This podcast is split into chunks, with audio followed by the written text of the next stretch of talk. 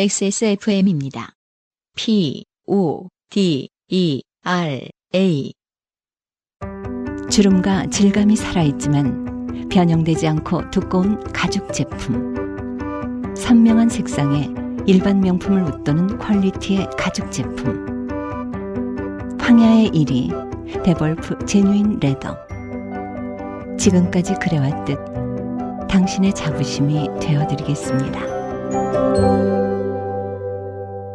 Devolf Genuine Leather. 김땡나 씨의 사연입니다. 안녕하세요. 요파시 청취자이자 공포노동자인 김땡나입니다. 저번 사연이 너무 약했나 싶어서 그렇죠. 문현 씨 사연 다시 한번 들어보세요. 주변 사람 얘기 중에 뭐 있나를 떠올려 보니 두 달쯤 전인가에 어머니가 겪으신 일이 생각났어요. 그때 듣고 아 이거 사연감이다 했는데 게을러서 잊고 있었네요. 어머니는 사람 만나는 걸 좋아하셔서 무슨 부인회, 어느 숙녀회 그런 것도 있군요. 그러게요. 음, 일제 시대 때 만들어졌나 보죠? 그럼 신숙녀회 어? 그런 거 그거예요. 숙녀회 뭐 그런 모임들을 많이 들어가시고 같이 어울리시는 분들도 자주자주 바뀌는 편인데요. 그때에도 꽃꽂이 클래스를 들어가 친해진 아주머니들이 서울에 가서 꽃 구경이나 하자고 자기들이 잘 아는 spot이 있다고 해서 그러기로 하시고 그 후에 서울에서 공부하는 딸이나 만나면 되겠다고 생각했다고 합니다. 김땡나 씨는 서울에 계신가 봐요? 네. 그 중에 두 명은 서로 친한 상태에서 들어온 상황이고 어머니를 포함한 두 명, 총 네 명이서 같이 가기로 했다고 합니다. 여느 모임에서처럼 어머니는 그럼 운전은 누가 할까? 하고 물어보셨는데 아주머니들은 자기들은 운전할 줄 모르고 어머니만 시키기 미안하니까 버스로 가자고. 시간도 3시간 정도밖에 안 걸리고 편해서 좋지 않냐고. 자기들은 서울 갈 때 버스로 자주 간다고. 우리 단골이니까 다 알아서 할 거라고. 걱정 말라고. 무섭네요 벌써. 한사코 거절해서 다 같이 버스로 가기로 했습니다. 그리고 서울을 가기로 한 당일 원래 친했던 두 명과 어머니를 뺀 그 나머지 한 명이 오늘 몸이 너무 아파서 못 갈 것 같다고 했고 어머니는 그래 푹 쉬어 하고 대수롭지 않게 넘어간 반면 그 두 분은 아, 안 가면 안 되는데, 가야 되는데. 하고 다소 심각하게 반응하더랍니다. 한 가지 더 이상한 점은 버스를 탄 순간 그 안에 있던 다른 아주머니 한 분이 세 명 더 탔네? 하고 말하더니 어머니 일행 중 한 분을 보고 어머, 땡땡이 엄마, 오늘도 가? 하고 반갑게 인사를 했다는 것이었습니다. 네. 꽃놀이 치고는 자주 갈 이유는 없는데요. 네. 꽃놀이 치고는 꼭 가될 이유도 없죠. 네, 그렇죠. 꽃놀이라면. 음, 우리는 모두 알고 있죠. 꽃놀이가 아니라는 것을. 그렇게 친한 사람이 있으면 같이 가지 왜 따로 가지 싶었고 버스 안이 대부분 5, 60대 아주머니와 아저씨들이어서 이거 관광버스가 아니라 그 불륜버스 같은 건가? 하고 순간 긴장했는데 불륜버스라는 것도 있나 봐요. 불륜 여행자 이렇게 써있고 옆에 아니, 그런, 그런 문화가 있나 봐요. 불륜버스? 몰라요. 아니, 왜, 그 불륜버스 같은 건가? 하- 라고 하는 겁니까? 이- 우리는 그러게요. 모르는 어떤 문화인가 봐요. 네. 뒷자리에 고등학생 정도로 되어 보이는 학생 셋이 제잘거리고 있어서 아 그냥 우연인가 보다 5, 60대만 있는 게 네. 하고 긴장을 푸셨다고 합니다. 그리고 버스는 휴게소 한 번 들른 것을 제외하면 크게 막히는 일 없이 달리고 달려서 서울로 도착했습니다. 목적지는 대충 강북 쪽이라고 했고 한강에 가까이 갈수록 많이 막히고 3시간쯤 수다를 떠니까 기운도 빠져서 가만히 계시다가 어머니는 그제서야 그런 생각이 드셨다고 합니다. 그런데 왜 꽃구경을 하는데 왜 서울로 가지? 어우, 그러네요. 꽃하면 서울!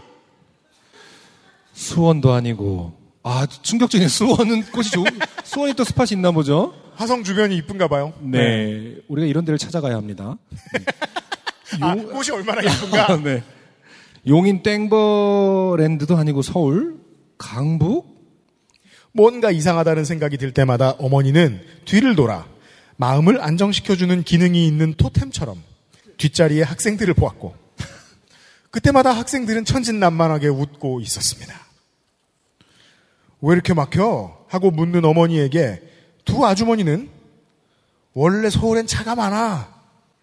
미세먼지 때문에 버스를 타는 게 좋지. 하는 식의 이야기를 했고 그 버스는 광화문을 지났습니다.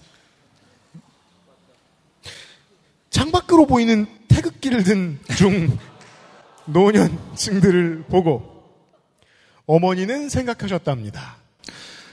아니 저걸 아직도 해. 망한 줄 알았는데. 그래도 아직 사람이 있네. 하고 생각하고 있는데 버스가 멈추더니 아 아까 인원수를 세던 그 아주머니가 가방에서 작은 태극기에 큰 뭉치를 꺼냈다고 합니다. 이 문장 되게 멋있네요. 작은, 작은 태극기에 태극기에 큰큰 뭉치. 부러뜨릴 수 없죠. 네. 그렇습니다. 그 버스는 광화문을 지나는 버스가 아니라 광화문에 온 태극기 부대의 버스였던 것입니다. 네.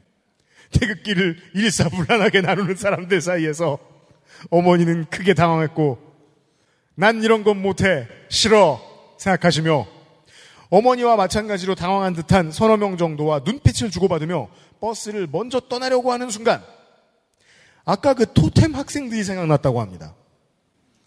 내가 내릴 땐 내리더라도 딸 같은 애들을 이 마귀 소굴에 두고 내릴 수는 없지 하는 생각에 맨 뒷자리를 다시 쳐다보니 그 토템들은 가방 안에서 익숙하게 플래카드를 꺼내더랍니다.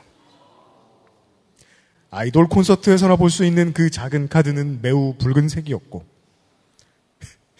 마크네를 벗겨놔라 같은 말들이 써 있었지요. 어머니는 아연실색해서 다시는 뒤돌아보지 않고 그 자리를 뛰쳐나와 바로 저에게 데리러 오라고 떨리는 목소리로 전화를 거셨습니다. 아, 엄마 또 뭐 두고 갔어? 하고 물어보니 엄마, 그런 거 아니다. 일단 빨리 광화문으로 와. 라고 답하셨습니다. 교수님께 말씀드리고 바로 운전해서 나가며 자초지종을 들을 수 있었습니다. 어머니의 평소 정치적 성향을 아는 저는 왜 엄마 박정희 좋아하잖아.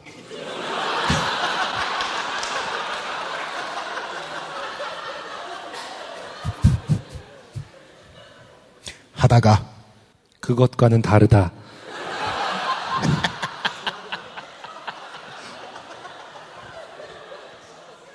며 등짝을 세게 후드려 맞았고 되게 그 번, 번역체죠? 요즘 유행하는. 아 구테레즈체 네. 그것과는 다르다. 형제 네. 그 후로 어머니는 그 꽃꽂이 클래스도 그만두셨습니다. 태극기 부대는 자위로 가거나 일당 받고 가는 줄만 알았는데 이런 일들도 있나 보더라고요. 짧을 줄 알았는데 쓰고 나니 기네요. 읽어주셔서 감사합니다. 고생하세요. 김땡나 씨 고맙습니다.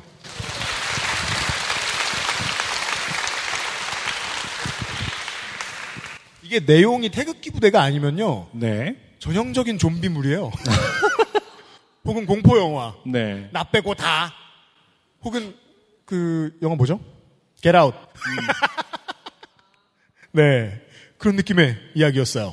학생들이 어떤 역할을 하게끔 디자인이 돼 있나 보네요.